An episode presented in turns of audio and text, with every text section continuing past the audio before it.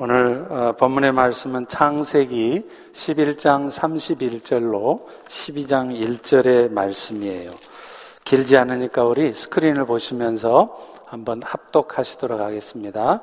데라가 그 아들 아브람과 하란의 아들인 그의 손자 롯과 그의 며느리 아브라함의 아내 사례를 데리고 갈대아인의 우르를 떠나 가나안 땅으로 가고자 하더니 하란에 이르러 거기 거류하였으며 데라는 나이가 205세가 되어 하란에서 죽었더라.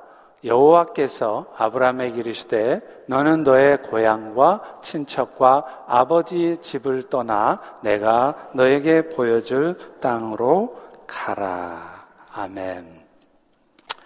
피로사회라는 제목으로 은혜를 나누도록 하겠습니다.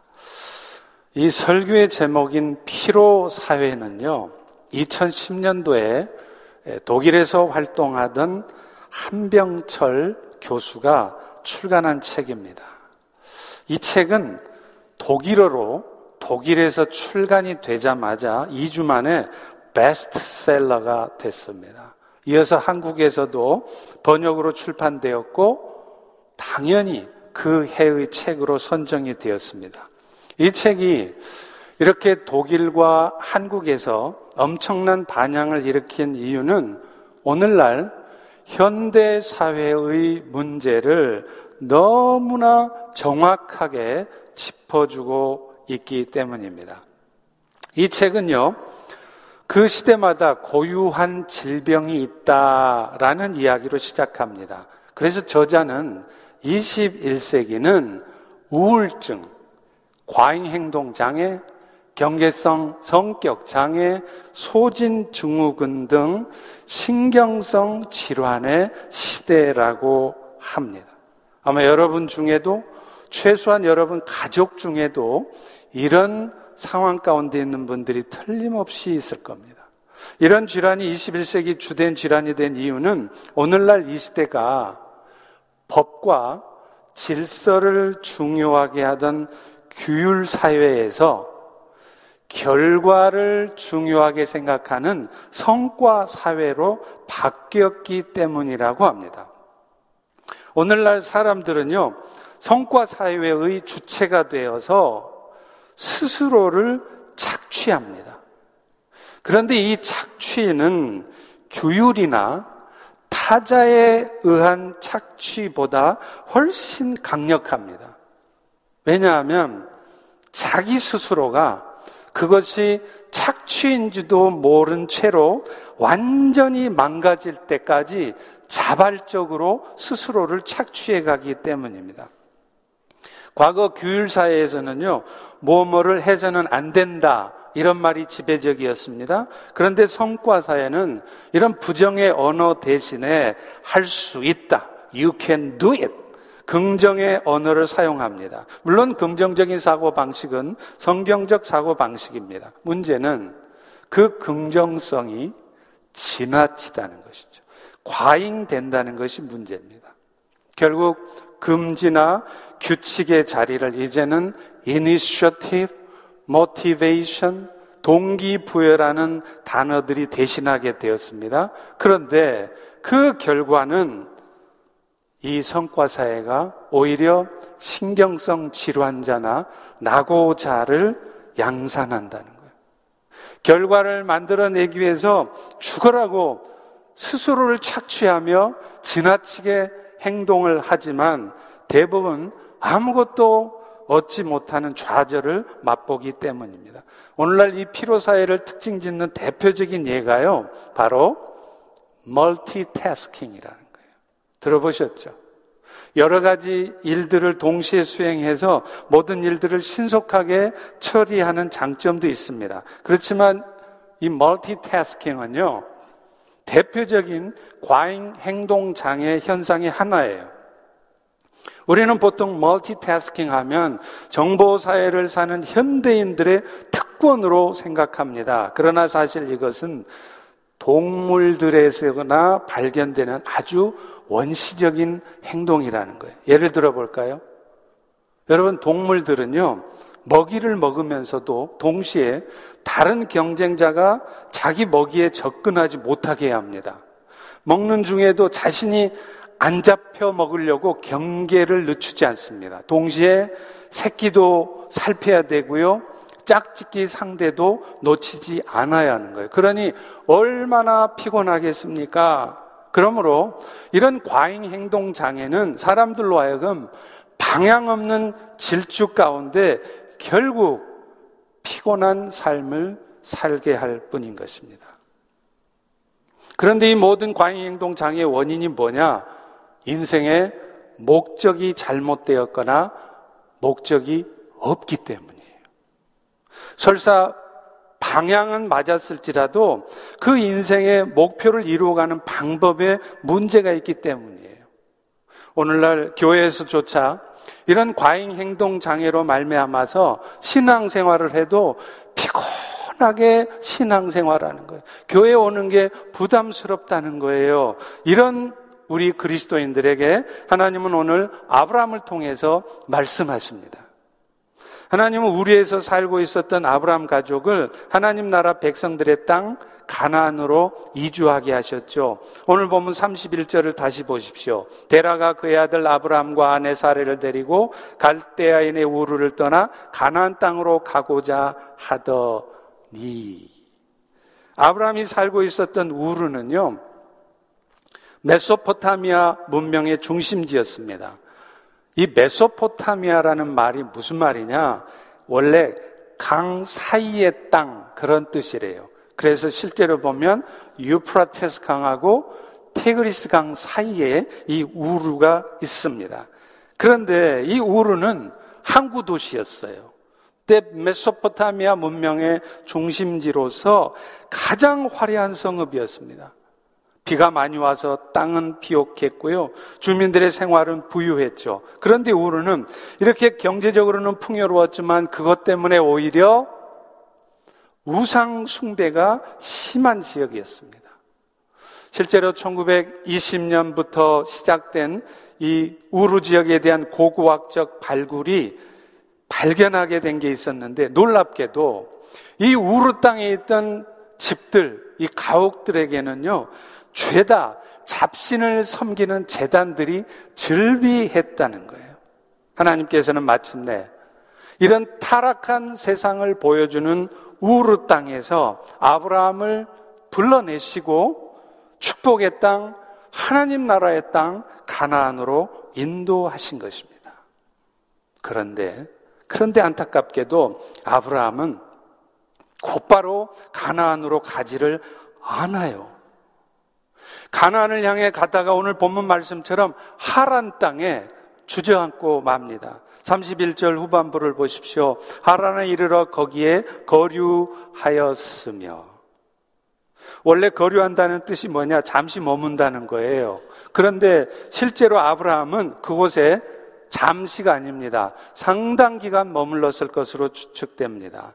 가나안 땅의 북쪽에 위치했던 하란 땅에 아브라함 가족이 멈추어 머물렀던 이유는 아버지 데라가 노쇠한 나이 들어 늙은 탓도 있었겠지만 아마도 그것이 살기 좋은 곳이었기 때문일 가능성이 높습니다.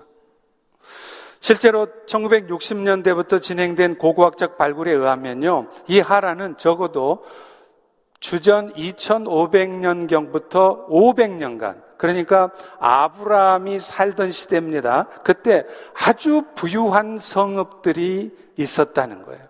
당시에는 무척이나 드물었던 진흙으로 만든 벽돌 집들이 즐비했기 때문이죠. 결국 하나님 나라를 상징하는 가나안으로의 여정에서 아브라함 가족이 중간에 하란 땅에서 머물러서 있었던 이유는 그 땅의 평안함, 그 땅의 즐거움 때문이었다는 것입니다. 그러나 하나님께서는 그들을 그냥 놓아두지 않습니다. 결국 하란에 머물렀던 아브라함 가족들을 다시 움직이게 하세요. 근데 그게 뭘 통해서냐? 아버지 데라가 죽는 일을 통해서라는. 오늘 보면 32절에 보면 데라는 나이가 205세가 돼 하란에서 죽었다. 그리고 그때 하나님은 아브라함에게 이제 다시 하란을 떠나라. 다시 가나안으로 가야 돼. 1절 말씀입니다. 여호와께서 아브라함에게 이르시되 너는 너의 고향 친척 아버지 집을 떠나 내가 너에게 보여줄 땅 가나안으로 가라는 거예요. 하란은 물 좋고 살기 좋은 동네였죠.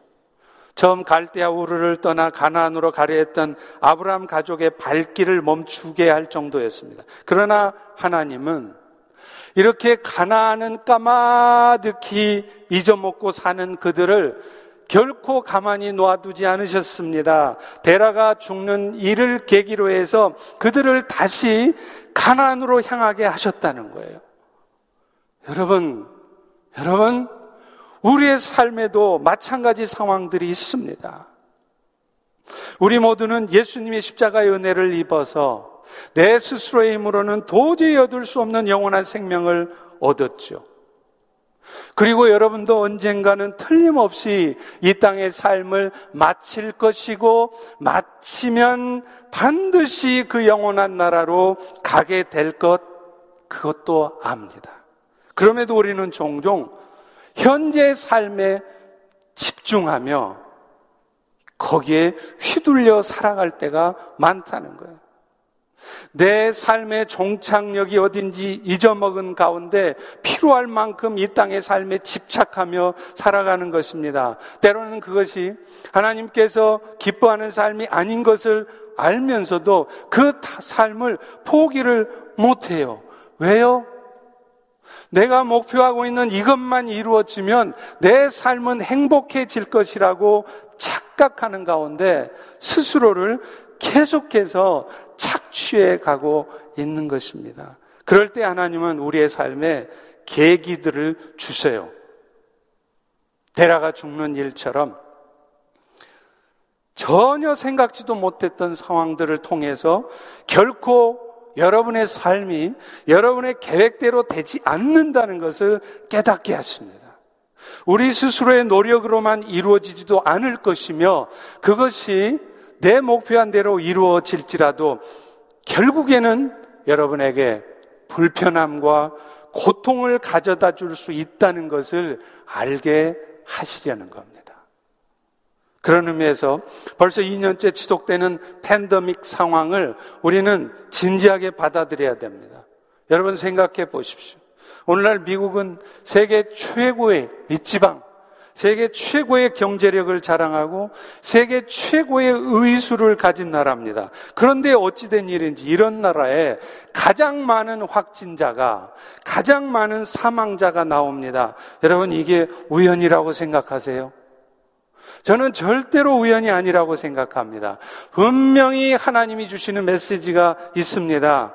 사실 우리는 처음 팬더믹이 시작될 때만 해도요, 백신만 나와봐라. 이제 고통 끝난다. 현재 어떻죠? 알파, 델타, 감마, 13번째 오미크론 변이까지 아무리 백신을 개발해도 그 백신을 무력화시키는 변이가 계속 나오고 있습니다.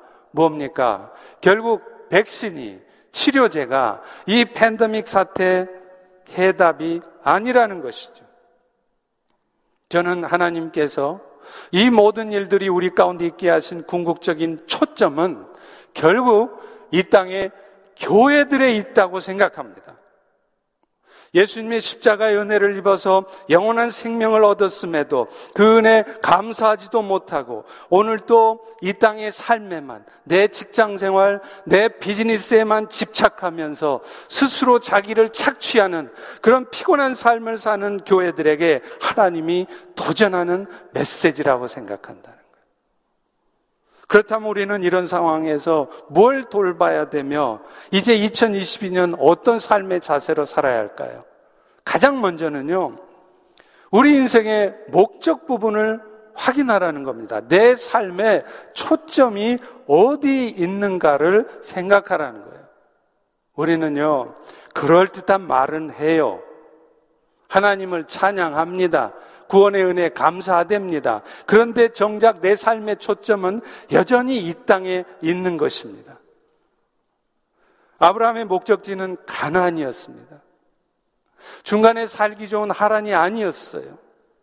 그런데도 그가 하란 땅에 머물러 있었던 이유가 뭘까요? 결국에는 가나안을 바라보지 않는 거예요.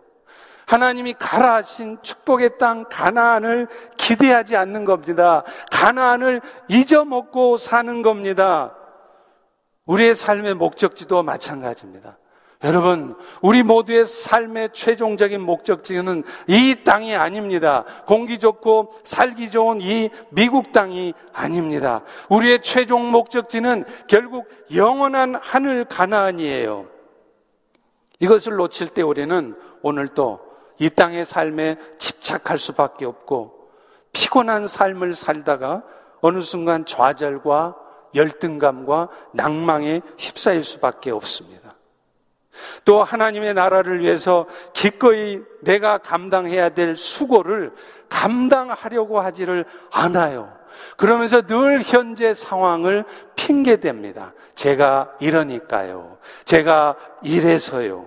십자가의 고난을 묵상하는 가운데 견뎌내야 될 현실의 고통을 참으려 하지도 않고요. 참을 수도 없습니다.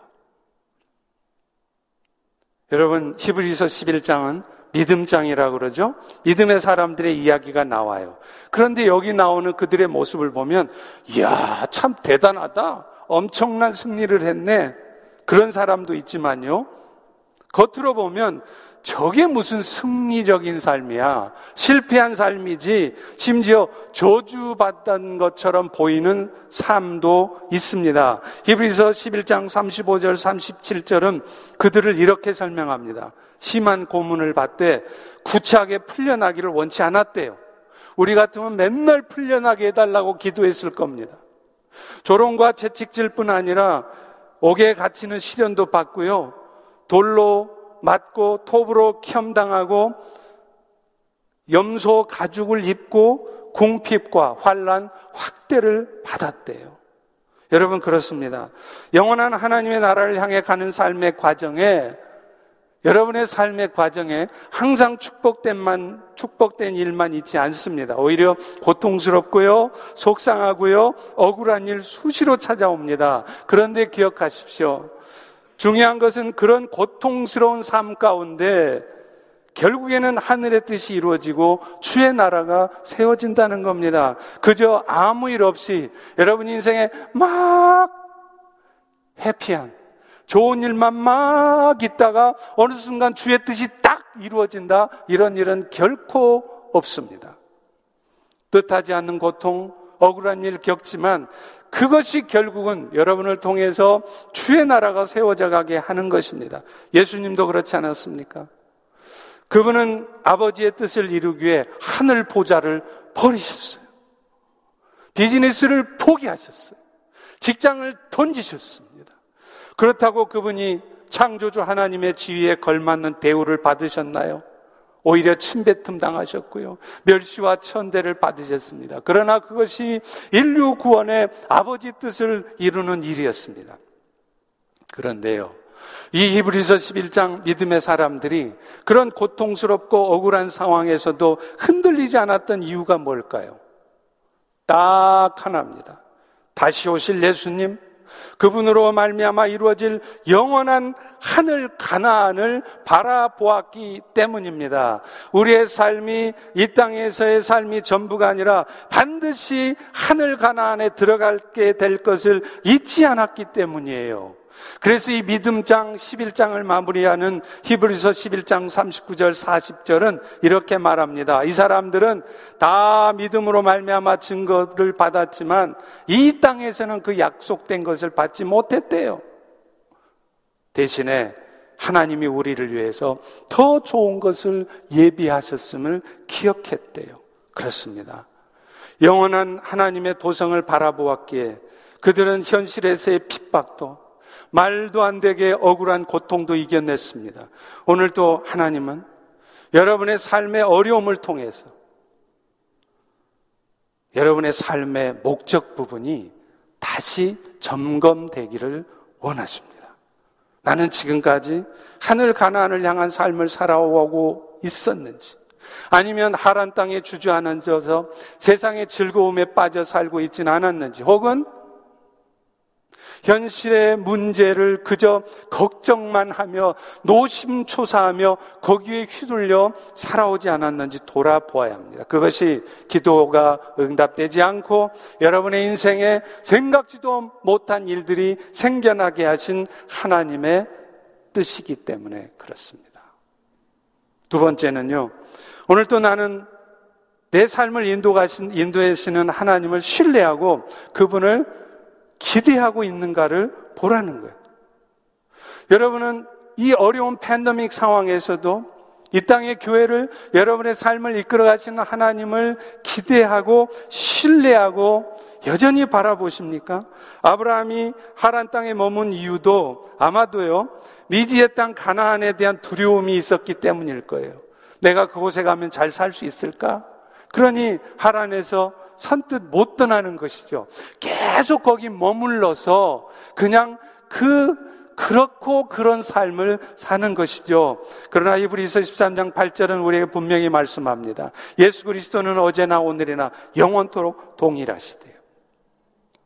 예수님의 사랑은 처음 우리를 사랑하실 때나 지금이나 변하지 않다는 거예요. 예수님은 애초에 우리를 사랑하실 때부터 짝사랑이었어요. 왜요?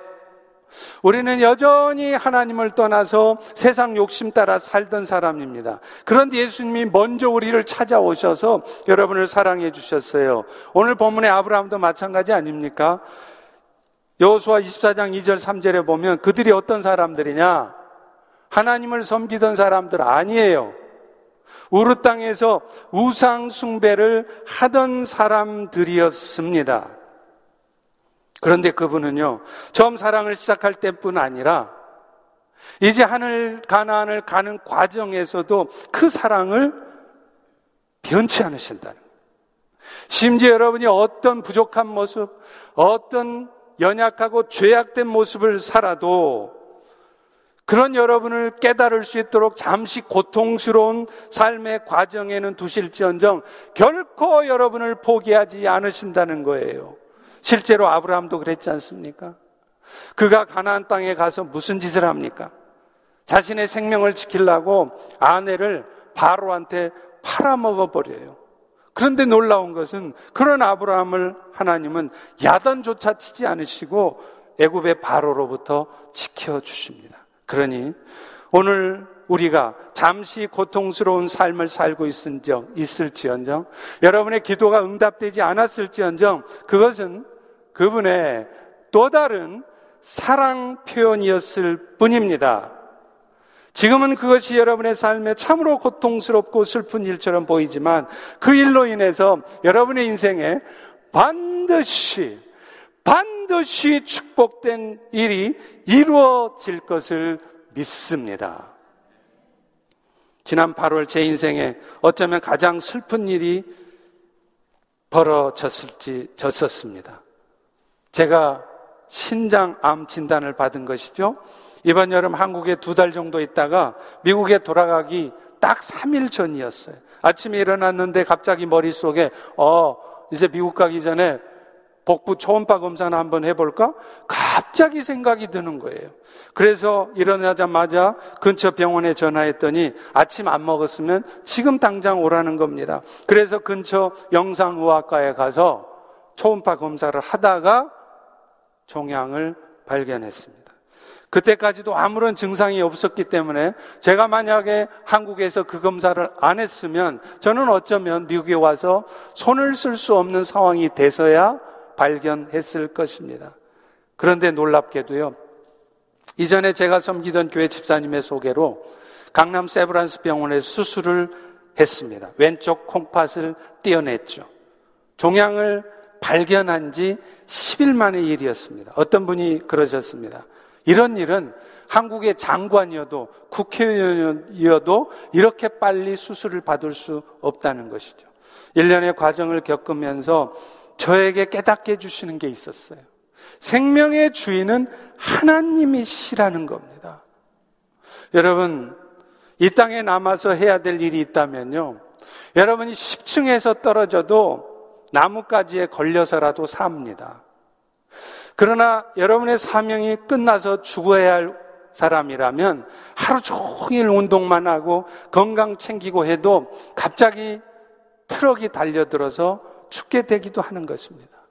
그러니 죽음을 지나치게 두려워하지 마십시오. 코로나 바이러스요, 조심해야 되겠죠. 그러나 지나치게 무서워할 필요는 없습니다. 그런데 이번 일을 겪으면서 경험한 또 하나의 은혜가 있었어요. 제가 원래요, 88kg, 그러니까 195파운드였습니다. 할렐루야. 근데 이번 일을 겪으면서 몸무게가 77kg, 170파운드가 됐어요. 약 25파운드가 빠진 겁니다. 평소 심장 닥터가 항상 저한테 그랬어요. 목사님은 최소한 30파운드는 빼야 된다는 거예요. 그래 봐야 듣는 둥 마는 둥 그런데 암에 걸리니까 자동으로 빠졌습니다. 체중이 줄어드니까요. 덩달아서 혈압 떨어지죠. 당뇨 정상 수치 들어오죠. 콜레스테롤 수치가 정상 범위로 들어왔어요. 그래서 더 이상 약을 안 먹어도 되거나 줄이게 됐습니다. 살 빠져서 이전 옷들은 좀 헐렁해져서 입기 곤란해졌지만 한 10년 정도는 생명을 연장해 주신 줄로 믿습니다. 뭐 살아봐야 알겠죠. 뭐 모르는 일이죠. 근데 진짜 은혜는 따로 있어요. 그것은요. 이번 일을 통해 제 자신을 깊이 돌아볼 수 있었다는 것입니다. 이전에는 보이지 않았던 저의 연약한 부분들이 다 보이더라고요. 그래서, 아, 나의 이런 연약함 때문에 우리 가족이, 지체들이, 내 주변의 사람들이 힘들었을 수도 있겠구나. 크게 깨달아지는 거예요. 암이 가져다 준 가장 큰 축복이었습니다. 결국 뭘 말합니까? 여러분의 인생에도 때론 슬프고 고통스러운 일이 종종 일어납니다. 그러나 이 모든 것들은 결국 여러분을 사랑하시는 하나님께서 하신 일입니다. 그리고 그 일을 통해 결국 가장 축복된 일을 이루실 것입니다. 그런 면에서 저는 제가 암에 걸렸던 것이 제 일생에 가장 슬픈 일이 아니라 가장 축복된 일이었다고 감히 말씀드릴 수 있습니다. 어떤 분이 그러시더라고요. 목사님, 오늘은 제 인생의 가장 슬픈 날인 것 같아요. 아닙니다. 여러분 인생의 가장 슬픈 날이 가장 축복된 날이 되도록 역사하시는 하나님이 계십니다. 이기지 못할 시련은 없습니다. 모든 염려와 근심을 그 주님께 다 털어버리시고 새해를 힘차게 출발하시기를 바랍니다. 마지막으로요. 그런 하나님을 신뢰한다면 여러분이 할 일은 뻔합니다. 늘 성령의 도우심을 항상 구하고 있는가를 보시라는 거예요. 실제 저의 경우가 그랬어요. 제가 처음 암 선고를 받고 나서 머리로는 뻔해요. 죽어도 천국인데 뭐 두려워할 게 있겠어? 근데 두려움과 염려가 엄습해 오는 거예요. 내가 죽으면 교회는 어떻게 되지? 또 우리 아이들 아직 학교도 안 마쳤는데 학비는 어떻게 하나? 주께서 다 책임질 거라는 거 압니다. 그런데도 두려움과 염려가 찾아오는 거예요. 그때 의지할 분은 오직 성령님밖에 없었습니다. 수술 날짜를 받아놓고 기도원에 뒷산에 올라갔어요. 아무도 없으니까 산 위에서 큰 소리로 간절한 마음으로 부르짖었습니다. 주여 불쌍히 여겨 주시옵소서. 저는 어찌하여야 합니까? 그때요, 그때 성령께서 제 심령에 말씀하셨어요. 내가 다 알아서 할 것이다. 너는 두려워 말고 이 산을 내려가라. 다시 한번 오직 성령의 능력으로만 살아갈 수 있음을 경험하는 순간이었어요. 그렇게 저를 옥죄어던 두려움이요. 한순간에 싹 사라지는 거예요. 마음의 평안이 싹 찾아오는 겁니다. 성령의 능력이었습니다. 에베소서 3장 16절도 말합니다. 오직 성령의 능력으로 너희 속 사람을 강건케 하옵시며 어제 새해 첫날 아침 일찍 일어나서요. 동네를 걸으면서 기도를 하고 있었어요. 그런데 저 앞에 어떤 남자가 비를 맞아 하 면서 걸어오는 거예요. 그래서 처음으로 새 첫날 내 와이프한테도 안 한 인사를 그 남성한테 했습니다. Happy New Year. 근데 이 사람이 대꾸도 안 하는 거예요. 내가 발음이 안 좋아서 그랬나? 근데 그때 그런 생각이 들더라고요. 나는 이렇게 축복의 말을 먼저 하고 먼저 다가가도 상대는 그 축복의 말조차 받아들이지 못할 수도 있겠구나. 그런데 여러분, 우리는 보통 그쯤 되면 어떻게 반응합니까? 에이씨. 내가 자존심 굽히고 먼저 인사했는데 인사도 안 받아? 축복의 통로로 살아가는 삶은요, 절대로 쉽지 않습니다. 여러분이 먼저 다가가도 손에 봐도요, 본 척도 안 하는 경우도 있습니다. 그러나 그럴 때도 우리는 계속해서 축복의 삶을 견지해야 합니다. 왜요? 예수님이 그러셨기 때문입니다. 그러려면 성령의 도우심이 아니면 안 됩니다. 우리 능력으로는 아무것도 할 수 없습니다. 그런데 우리는 자주 우리 힘을 의지해요. 열심히 내가 노력하면 되겠지. 그럴 때 하나님이 무슨 일을 하는 줄 아세요? 여러분의 삶이 결코 여러분의 의지나 노력으로 안 된다는 것을 경험하게 하시는 거예요. 이번 팬데믹 상황도 마찬가지입니다. 모든 계획이 다, 다 캔슬 됐잖아요.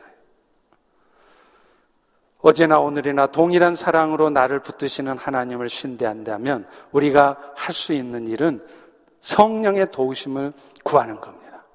시간을 정해놓고 기도하십시오. 시간 나면 기도한다? 절대 안 합니다.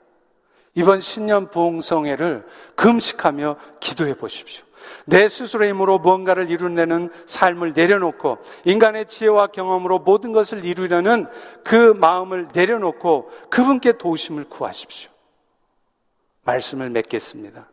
피로 사회를 살아가는 필요한 인생들의 마음에는 두 가지 마음이 있어요. 하나는 공허함과 하나는 불안함이에요. 여러분도 아마 둘 중에 하나는 다 있을 겁니다. 왜 인생 살며 공허할까요? 목적지가 없으니까 그래요. 목적지를 바라보지 않으니까 그래요. 이 땅에서의 삶이 전부가 아니고 나는 결국 영원한 하나님 나라에 갈 것이라는 것을 기억하면 여러분 결코 여러분 인생이 공허하지 않습니다. 왜 불안합니까? 그 목적지로 인도하는 하나님을 신뢰하지 않기 때문이에요.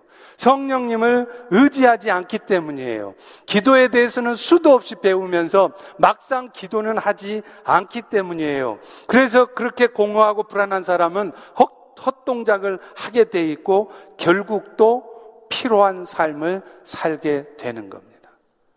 팀 켈러는 내가 만든 신이라는 책에서 이런 말을 했습니다. 우리 다 같이 한번 따라서 해보겠습니다. 자기 자신이 만든 우상은 반드시 나를 배신한다. 가짜 신이기 때문입니다. 그것들이 잠시 나를 높여주고요. 나를 행복하게 할 것 같죠? 아닙니다. 여러분은 그것 때문에 반드시 멸망하게 돼 있습니다. 이제 여러분 모두에게 도전합니다. 주의 뜻 가운데 살아가는 인생이 가장 안전하고 가장 축복된 인생입니다. 그러니 2022년 새해 첫 주일 다시 한번 행장을 꾸리고 결단하십시오. 그래서 여러분을 그동안 피로하게 만들어 왔던 가짜들과의 결별을 선언하시고 이제 새해는 주의 뜻을 함께 세워가는 인생 되겠노라고 결단하십시오. 그럴 때 주께서 여러분의 삶에서도 일하시기 시작하실 것입니다. 기도하겠습니다. 하나님, 새해 첫날을 아브라함을 통해 도전해 주신 것 감사합니다. 우리의 삶이 하늘 가나안을 잊어먹고 이 땅에 집착하며 살진 않았는지 돌아보게 하시고 다시 한번 결단하며 회개하며 주 앞에 나아가는 우리 모두가 되게 하여 주시옵소서. 예수님의 이름으로 기도합니다. 아멘.